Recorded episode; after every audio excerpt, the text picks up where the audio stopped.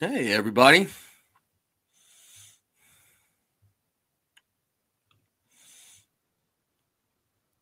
All right, I'm Blake Ray.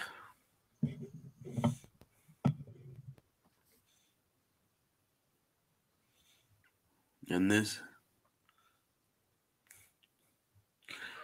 Okay. Hey, Duke, how you doing? And I'm Duke Ralston of Reaper's Digest. how about you? I'm good, brother. I'm good. Drinking a beer, reading scary stories. Me too, my friend. What kind of beer are you drinking tonight, Blake? I got a Classic City Lager. Let's see, hold it up to the Oh camera. yeah. Label out always. Okay. Brewed in Athens, Georgia, my uh, hometown for a long time. Until I moved to Marietta. hey, she was pretty, you know? yeah, I understand. I understand. I actually uh, worked a job in Athens one time when I worked as for an environmental firm. I drove an 18 wheeler there uh, uh, onto a Navy base and converted about 20 sailors to Christianity in a heartbeat. I am drinking Truck Stop Honey. Uh, it's a honey brown ale uh, brewed in Gadsden, Alabama. awesome. How is it? It's wonderful. It's uh I like brown ales anyway, but I like to drink brown ales when I've got to do something where I need to be conscious. Um, you know, my, my normal my normal drink of choice is an IPA or a stout, and IPAs will rock your world, and stouts can be pretty can be pretty strong too. Um, a, honey brown ale, I can drink two or three of those and work and talk and be just fine, you know. So that's why I chose it. And this one is really good. It's um, it's got a little bit of a sweet taste. Of course, it's a honey brown ale. And I actually used this when I started using this to cook with because it goes really well with beef. So like I make a pot roast or shepherd's pie. This is what I cook it in.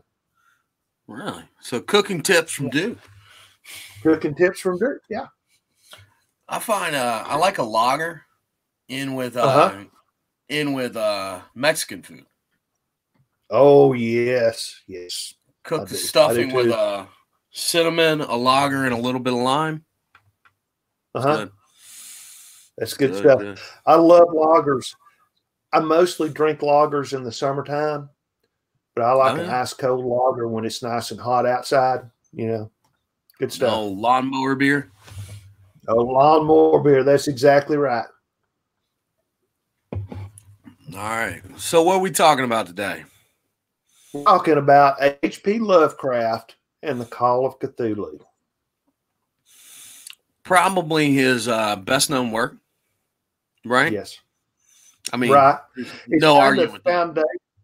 There's argument with that because it's kind of foundational to the Lovecraft mythos.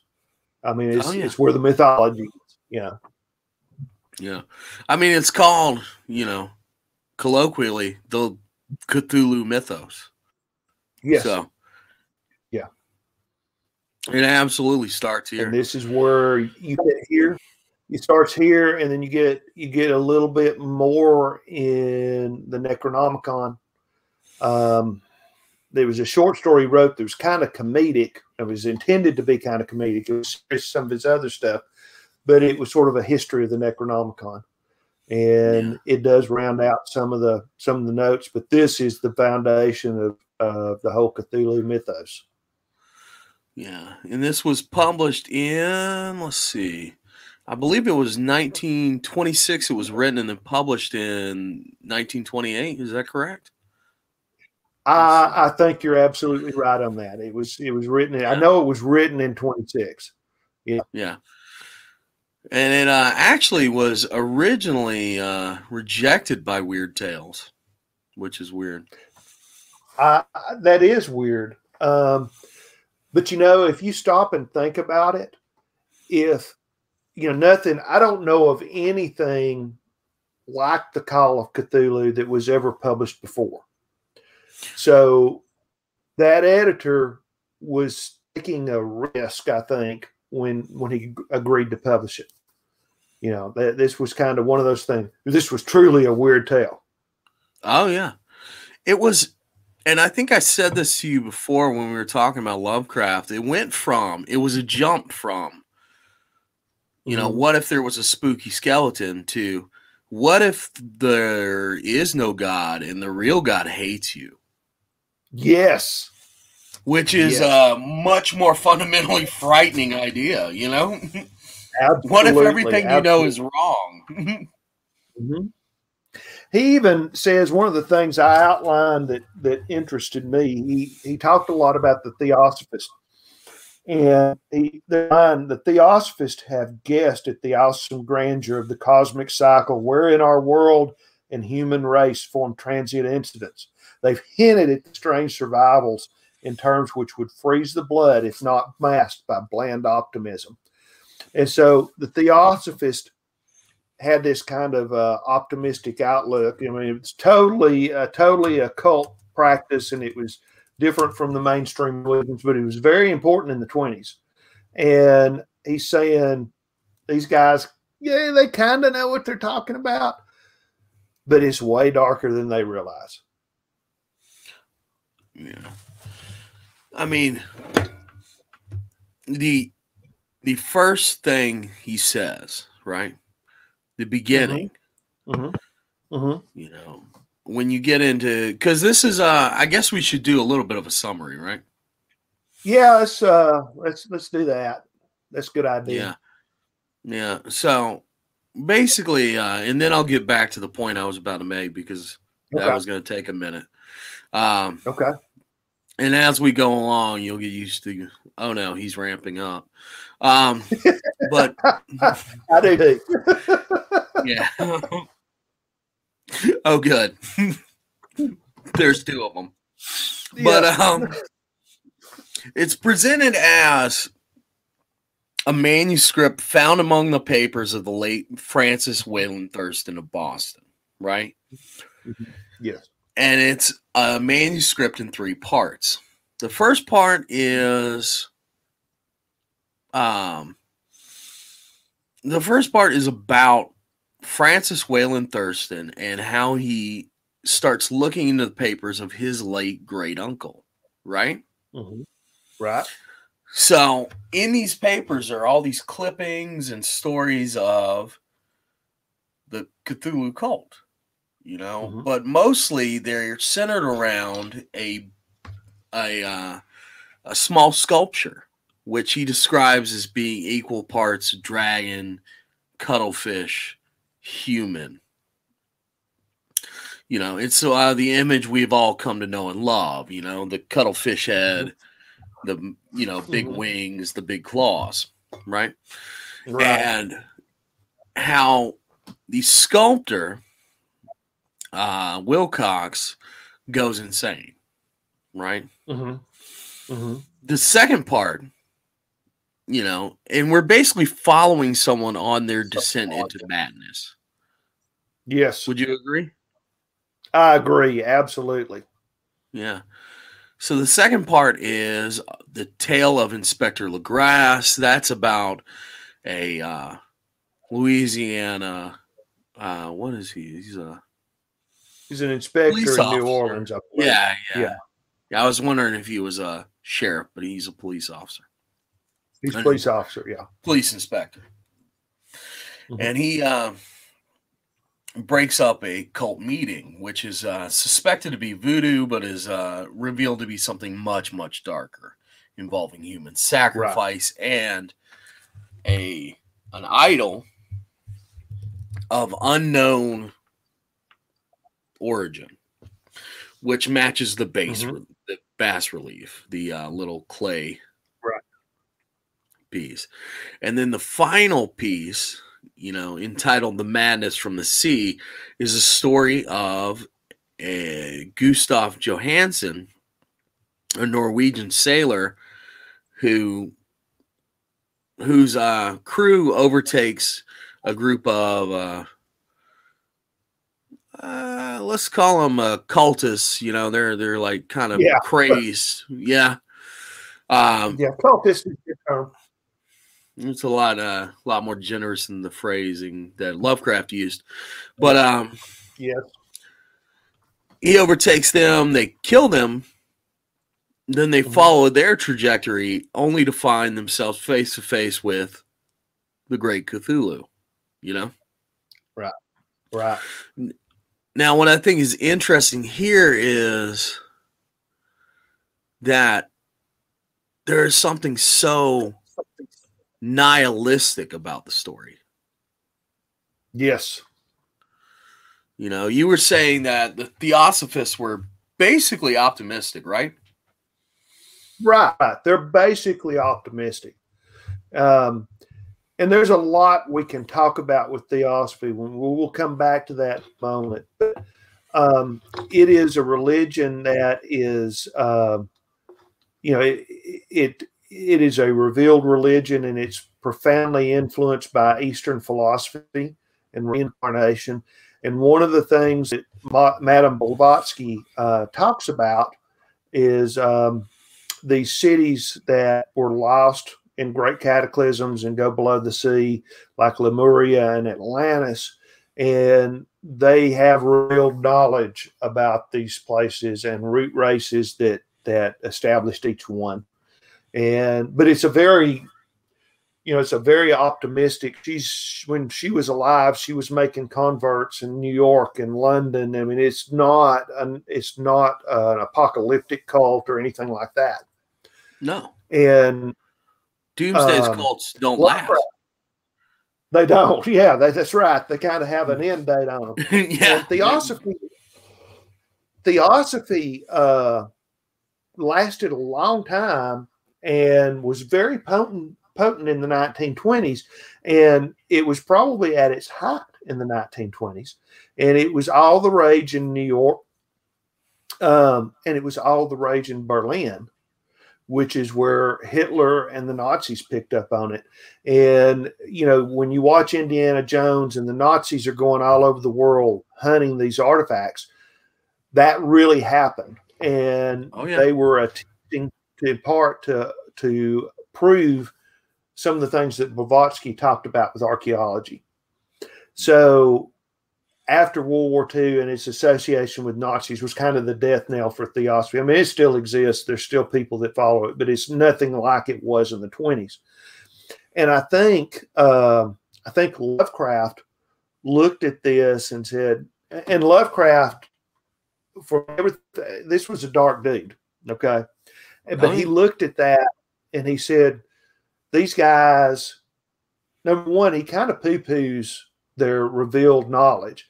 He says they're guessing. And everything in theosophy sort of depended on Madame Blavatsky and others receiving revealed knowledge from the gods. And uh, he poo poos that right out of the gate. He says they're guessing at it. He says they sort of guessed correct, but it's far worse than anything they think. And I think that's really that's really kind of a a neat way to begin a mythos. Yeah. Well, Um, if you look at the horror in clay, the first part of this three part, right? mm-hmm, mm-hmm. He says, and I'm quoting directly here the Uh-huh. most merciful thing in the world, I think, is the inability of the human mind to correlate all its Mhm. con- contents. Mm-hmm. We live on a placid island of ignorance in the midst of black seas of infinity, and it was not meant that we should voyage far. I mean, that's yeah, that's that is that's a that's a heck of a quote. yeah. Hmm? Yeah, that's quite the opening to a mythos too. Yeah, it's that's a heck of a quote, and he he uh, builds on that. And one, and you know, I and this is something that that plays in my mind because I do believe, I do believe that writers and musicians, I believe that artists tap into something. And Lovecraft and Robert Howard, Robert E. Howard, who wrote it at the same time, they tap into a darkness that I think you know they're trapped between that time that they wrote in is trapped between World War One and World War Two. they're trapped between two great evils. And a lot of times in this country, we don't think a whole lot about World War II, World War One because our involvement was fairly limited. It's over quickly for us. Um, but World War One was far worse than World War Two was. So, um, and and and Lovecraft would have been in touch for that. Matter of fact, he volunteered for service but was denied. Um, Why was he denied? so, um, I didn't get the exact reason. I think uh, his aunts basically got him deferred. They didn't want him going, and I, I don't. I'm not 100 percent certain about that. I just read one That quote. They never gave a real good. Yeah, they never gave a real good explanation. They never give it gave anything that was ironclad. They hinted that his aunt, he was the only male relative, his aunts got him out of the service against his wish. Um, he did, interestingly enough,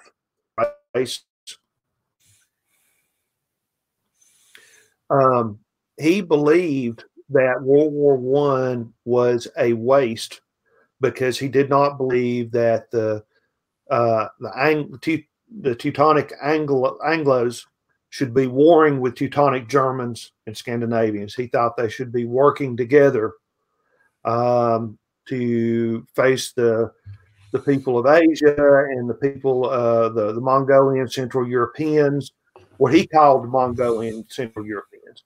Uh, it was a very race driven view of the world, and you know, as someone who's born in the South, we tend to think we see we see race in terms of black and white. That's that's that's a Southern thing, uh, particularly in the rural South. But Lovecraft was, uh, you know, he was he was into Anglo American. If you weren't English, um, it was a problem. I read some of the things he wrote about the Irish that were just horrible, and we don't think about the Irish as being a separate race, but he did.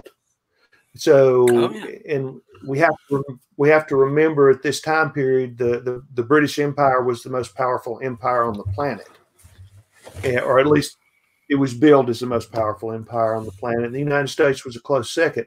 So he was definitely uh, definitely into the the, the Anglo American centric view of the world. and I mean, that's always the elephant in the room when you're talking about Lovecraft. Mm-hmm. Um, Yeah. the dude was xenophobic, Yes. sexist, uh, Yes. racist. Yes. I'm gonna go ahead and say probably homophobic, but you know, I don't know if he ever I- weighed I- in. I'm gonna guess I- he I probably was. I would I would guess that he probably was as well. Yeah. yeah. Um, but he, You know- his friend of mine said he didn't even like other white people. You know, I mean, he was he was very much his racism extends past simple racism to uh, cultural centric, uh, centric. You know, he he did not like the Irish. He did not like the Scots. He didn't like the Welsh. He he was an Anglophile, and uh, I don't know how he felt about the French, but uh, you know, in I'm gonna guess he wasn't a fan. I'm going to guess he probably wasn't either.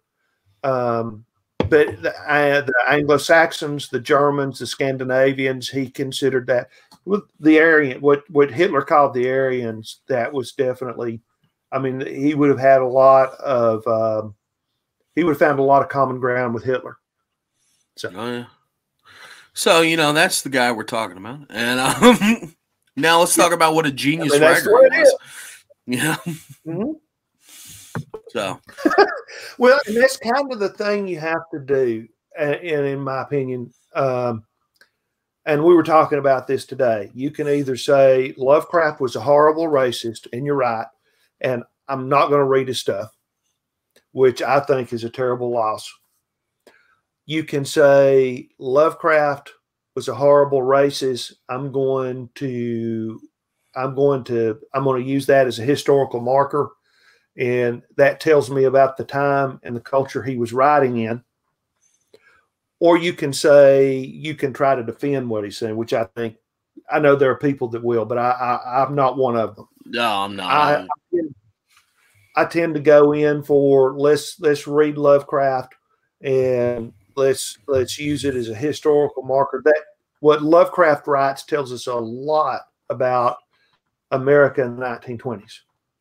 Oh yeah. And so it's worth Well- reading for that purpose. Same as same with Gone with the Wind. It's it doesn't tell you a thing about the Civil War, but it tells you about Atlanta in the 20s and 30s. You know. Yeah. Um, the thing about Lovecraft though is he was also classist, and I think a lot Mhm. of this, a lot of this sort of stems from what we could probably say was undiagnosed mental health issues. Yes. Yes. Yeah, the dude was not well. like, No. and if you read his stories, creeping madness. Yes. I That is an he had- underlying. Go ahead. I'm sorry. I didn't mean to interrupt. There's a little bit of lag time. I don't mean to interrupt, and it's you know. I think he was profoundly influenced by his father's madness. hmm and uh, his father had syphilis, and uh, late stage syphilis is accompanied by madness. Yeah, absolutely. But I think uh, when you read about his background, I mean, this dude was uh, he was publishing astronomy uh, magazines when he was in junior high school. hmm He was editing astrology. I mean, the the guy was a certified genius, but there was something there that's just not fun. And um, you know, he he he's a certified, but he never completes high school. Yeah. You know, and doesn't to college, and um, is one of the best writers I've ever read. Well, you Yeah, look at his. Mhm. Well, you look at his work, and it's just so meticulous. There's an attention to Yes. detail. Like, Mhm. okay, so probably one of the greatest American writers is Edgar Allan Poe. Yes. You know, and we all know what Poe wrote: weird Oh, yeah. fiction. Yes. weird fiction, weird poetry, right? Yes. You know, and we're using the term weird fiction the way that Weird Tales used it, you know, as a Mhm. sort of blanket term for genre, you know, horror, Right. sci-fi, you know, gothic. Mhm. But Poe outlines in one of his reviews exactly what the weird tale should do. He was reviewing Hawthorne, who is another great writer, you know. Mhm. So he says about halfway through this very rambling review, where he pretty much just decides that he's going to, uh, you know, pontificate on the state of writing. He says a skillful literary artist has constructed a tale. If wise, he has not fashioned his thoughts to accommodate his instance. But having conceived with deliberate care a certain unique or single effect to be wrought out, he then invents such incidents. He then combines such events as may best aid him in establishing the preconceived effect. If his very initial sentence tend not to be the outbringing of this effect, then he has failed in his first step. In the whole composition, there should be no word written of which the tendency, direct or indirect, is not to the one pre established design. And I think, in a way, this story exemplifies that. Yeah. Yeah. The very first piece of writing, under the title and the name, right? hmm hmm is found among the papers of the late Francis Wayland Thurston of Boston, which gives us two things, right? From a literary standpoint, it allows us to use the first person, Yeah. but without the removal of tension that the first person usually gives. Yes. Because think about it. Like, usually, if it's in the first person, you're like, okay, well, obviously you survived to tell the story. In this case, he Mhm. says, yeah, he didn't. He didn't make it. yeah. No. No. We don't know whether he died or he went stir crazy, star mad, but we think he probably. Di- oh, you talking about Wayland didn't make it? Yeah. Yeah. So We know But- that. we also know uh, why. Why did he not make it? Because he knew too much. Because he did exactly what you, as a reader, are doing. Yep. He read the notes and learned too much. So it like hmm weirdly makes the story kind of dangerous. It does. I never thought about that, but yeah. Yeah. Yeah. So that displacement of the tension onto the reader, I think is just Mm-hmm. masterful. You know, and that idea Yes. that Poe had that you have to use every moment of it to get there. Well, he did, you know? Mm-hmm. Mm-hmm. So, That's one of the things I like about this story. It's a short story, but it's dense. You couldn't edit anything out of this. There's in that that doesn't, like you say, there's nothing in it that doesn't lead to the end. Exactly. And a story in three parts could easily, you could Mhm. usually, you know, I've worked with a lot of writers where you could go, hey, you know, we don't need like the middle, you know? Yeah. Yeah. we could do without like that whole beginning, you know. but in this, it all drives. It's like a good rock song, you know. It's all driving towards Yes. that end. Mhm. That's one of the things that that I noticed about it. And usually, when you when you have a story, I've tried to write stories that in first tense, I mean first person, and they're usually they're I can't do it. It, it usually comes out boring. But this moves and it is, I mean, it moves and shakes. And you never, you there's not a minute in it that is uh, anything like boring. Mhm. Uh, I think I was telling you the other day that um, I had read some story or some critique somewhere that said that he really wasn't all that good a writer, but I think he very, very uh, the the words he uses, the amount of words he, wording he uses, the fact that he writes this in the first tense, and the scene where they come up on um, they come up on the the ceremony in the swamps, Mhm. it almost has a beat.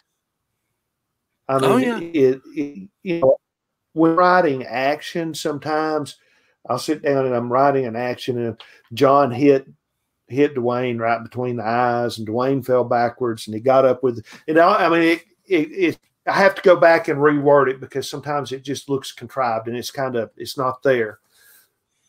But this thing where he come, they, the police come up on that ceremony, it's it's almost like poetry.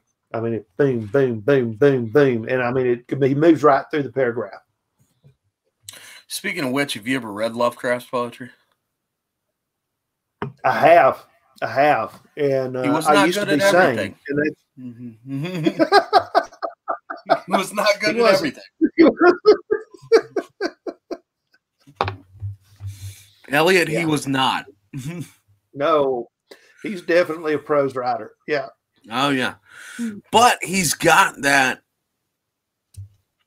that sense of the way language works Mhm.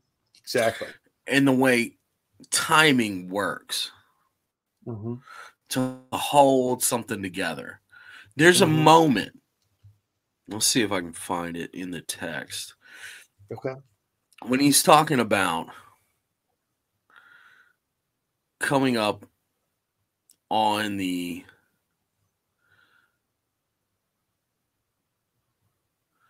coming up on the uh there it is. He's talking about coming up on this ceremony, right? Yes. And he says, Then the men, having reached a spot where the trees were thinner, came suddenly in sight of the spectacle itself. Four of them reeled, one fainted, and two were shaken into a frantic cry, which the mad cacophony of the orgy fortunately deadened. Legrasse dashed swamp water on the face of the fainting man, and all stood trembling and nearly hypnotized with horror. In a natural glade of the swamp stood a grassy island of perhaps an acre's extent, clear of trees and tolerably dry. On this now leaped and twisted a more indescribable horde of human abnormality than any but a Sime or an Angarola could paint. Void of clothing, this hybrid spawn were braying, bellowing, and writhing about a monstrous ring shaped bonfire, in their center of which, revealed by occasional rifts in the curtain of flame, stood a great granite monolith, some eight feet in height, on top of which, incongruous with it, incongruous with its diminutiveness, rested the noxious carven statuette. From a wide circle of tin scaffolds set up in regular intervals with the flame girt monolith as a center hung, head downward, the oddly marred bodies of the helpless squatters who had disappeared. It was inside this circle that the ring of worshippers jumped and roared, the general direction of the mass motion being from hmm. left to right in endless bacchanal between the ring of bodies and the ring of fire. Now tell me that's not basically a prose poem. That's uh, that's exact, exactly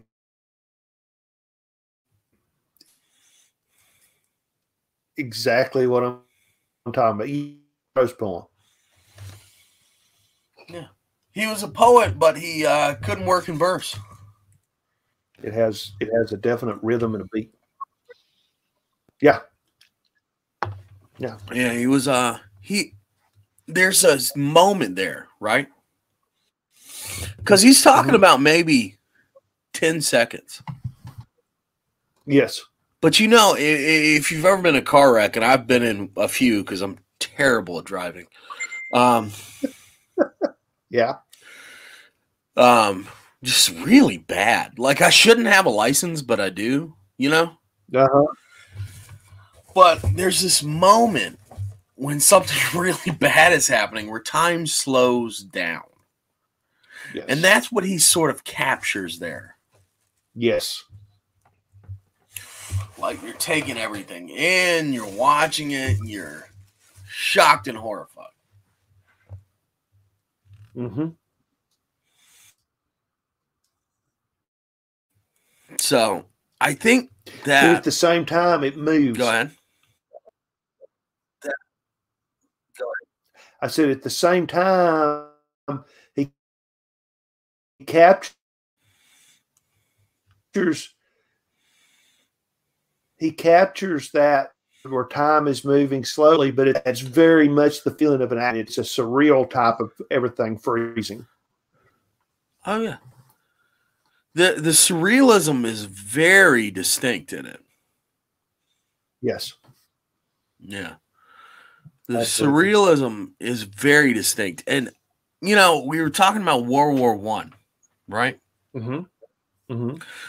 What we don't think about is how much nihilism that brought into the world. Oh yeah. You think about uh was it Yeats, right? Mm-hmm. Right after Yeats. World War One, he uh W.B. Yeats, he writes Mhm. the poem The Second Coming, right? Oh yes. Yes. And uh and uh, you probably can't make it out, but I have it tattooed on my arm. Um, but he writes, "Things can the sinner cannot hold." Mm-hmm. And it is such an outcry for his generation. Yes. You know, things fall apart, the sinner cannot hold. Mere anarchy rules the world. Mm-hmm. This is the world that we're talking about, right? Mm-hmm. Yes. And in general, Pulp Fiction has been an escape, right? Mm-hmm. Right. And Lovecraft forces you to face it. Mm-hmm. Yes. Because in his world, everything is evil. And there there is a fatalism because you know that the person whose point of view you're getting the story from either is going to die or they're going to go insane. Absolutely. And it's already happened. There's no fixing it. No, no. You know how we talked about, you know, the first person perspective removes some of the, uh, what would you call it, the suspense, right? Yes. Right. Well, he goes entirely the opposite. There's no suspense Mm-mm. because we know for sure he's dead. yeah. We know for sure he's insane. It, you know? it's, it's like the walk up to the gallows. There, there, you know, you know, you know where this ends, and there's no way out of the walk. You know. Yeah. I don't know if I've had quite enough beers to sing you that uh Mama, I just killed a man, but uh Oh yes, yes. yeah.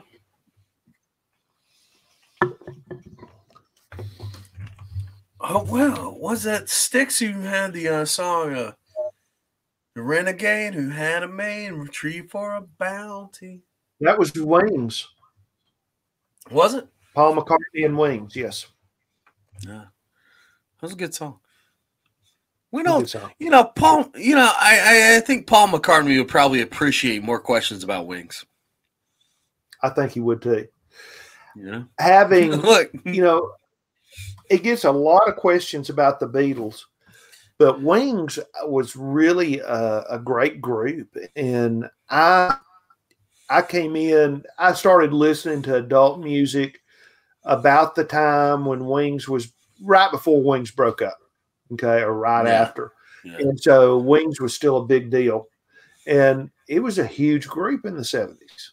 I mean, it was a big there deal, and he wrote a lot of good music. I remember I was uh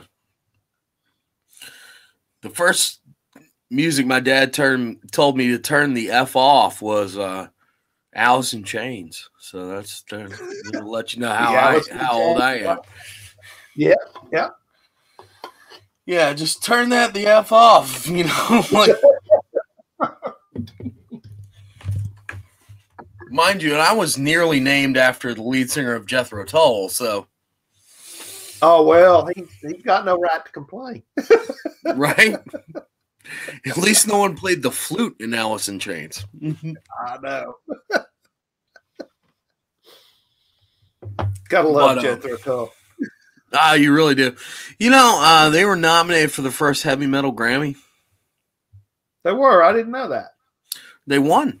They beat Metallica, Oh wow. Yeah, and Hey, uh, they great. weren't there to accept it because they were like, "Surely we won't beat Metallica." yeah. So, Uh, but uh, what else do we want to say about this story? I mean, I personally, this is one of my favorites. You know, the It's one of my cultural impact is Mhm. it's out there. You know, it's out Cthulhu- there and this impacts everything from uh of course there's a whole whole list of movies that fed off of uh hp lovecraft and cthulhu um i'm trying to think uh the the haunted palace with vincent price yeah. um Die Monster of, Die. uh, Die Monster Die. Uh, the the Blanchard was it Blanchardville Monster? No, Yes. that's not it. I'm thinking about No, it is the Blanchardville Monster. Blanchardville Monster.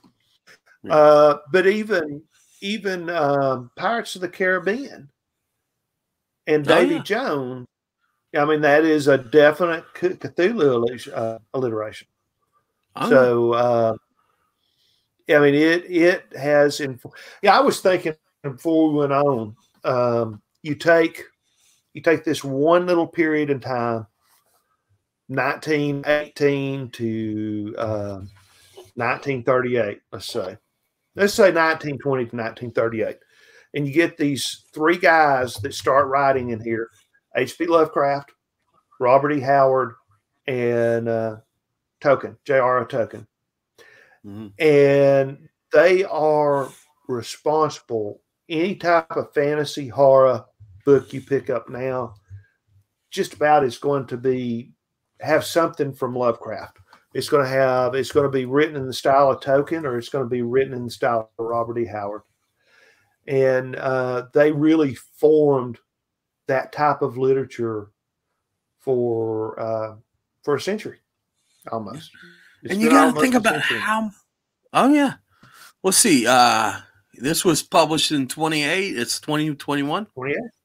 Yeah, 21. Yeah.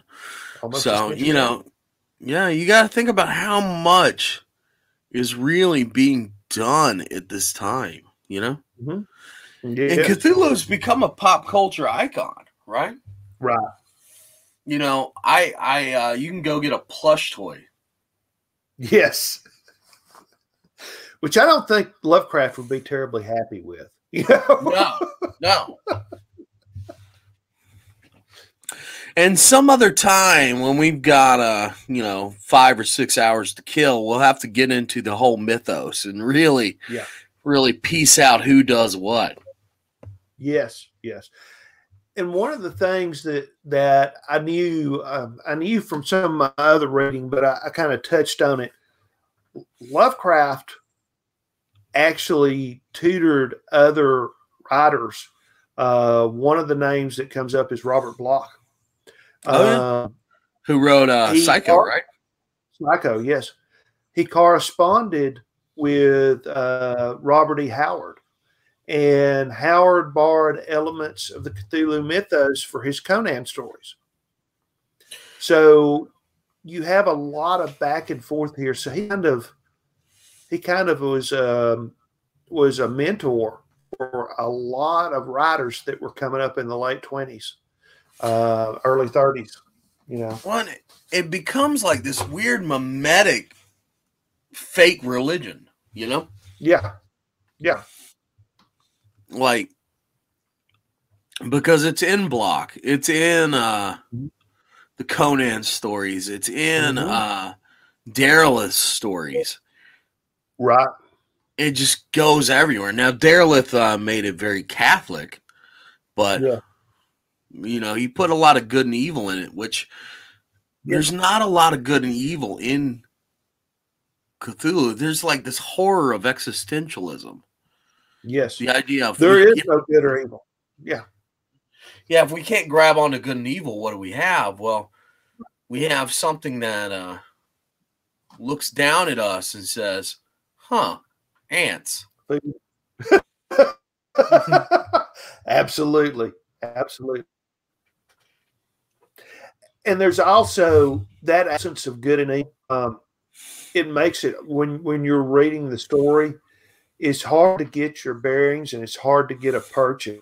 And, and it's like you know if if you sit down and you read a kind of a black and white, let's say a vampire story, let's say Dracula. You got Van Helsing, he's a good guy. You got Dracula, he's a bad guy. In the story.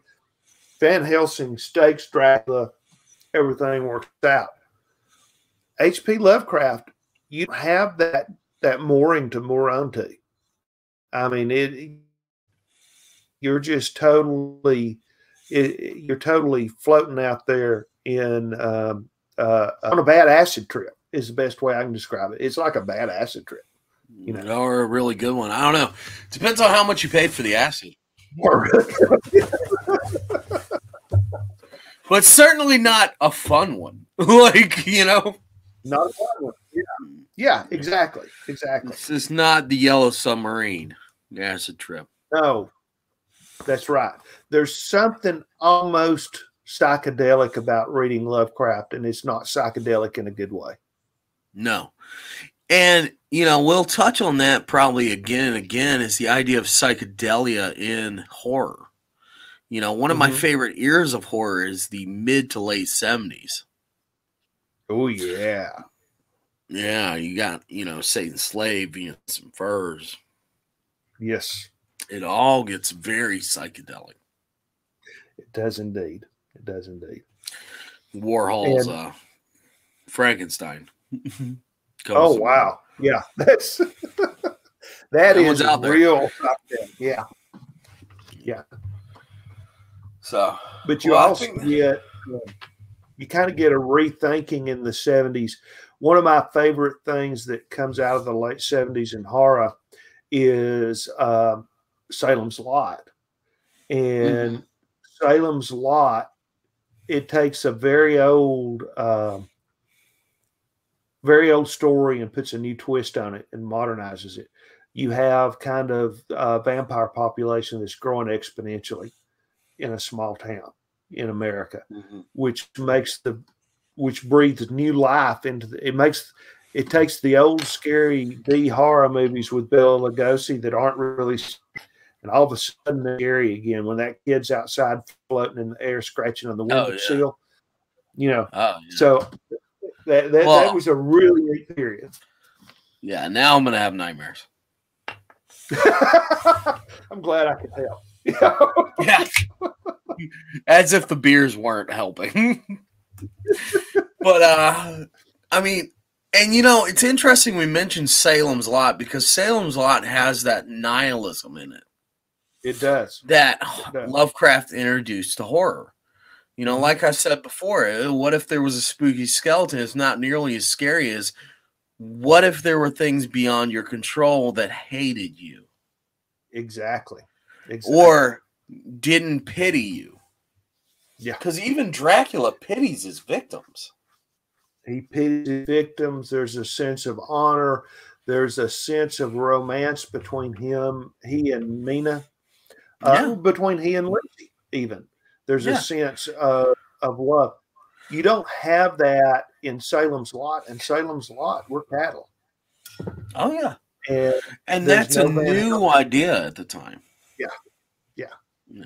It's very neat. Yeah, and you know Stephen King has been very forthcoming about his Lovecraftian influences. You know, Yes, he has. yeah. He has. Um, Salem's Lot is of course short for Jerusalem's Lot, which he wrote a short story early on in his career called Jerusalem's Lot, which is about the Lovecraft mythos. I did not realize that. Yeah. So Okay. There's also a short story sequel to Salem's Lot. hmm That I knew. That I knew.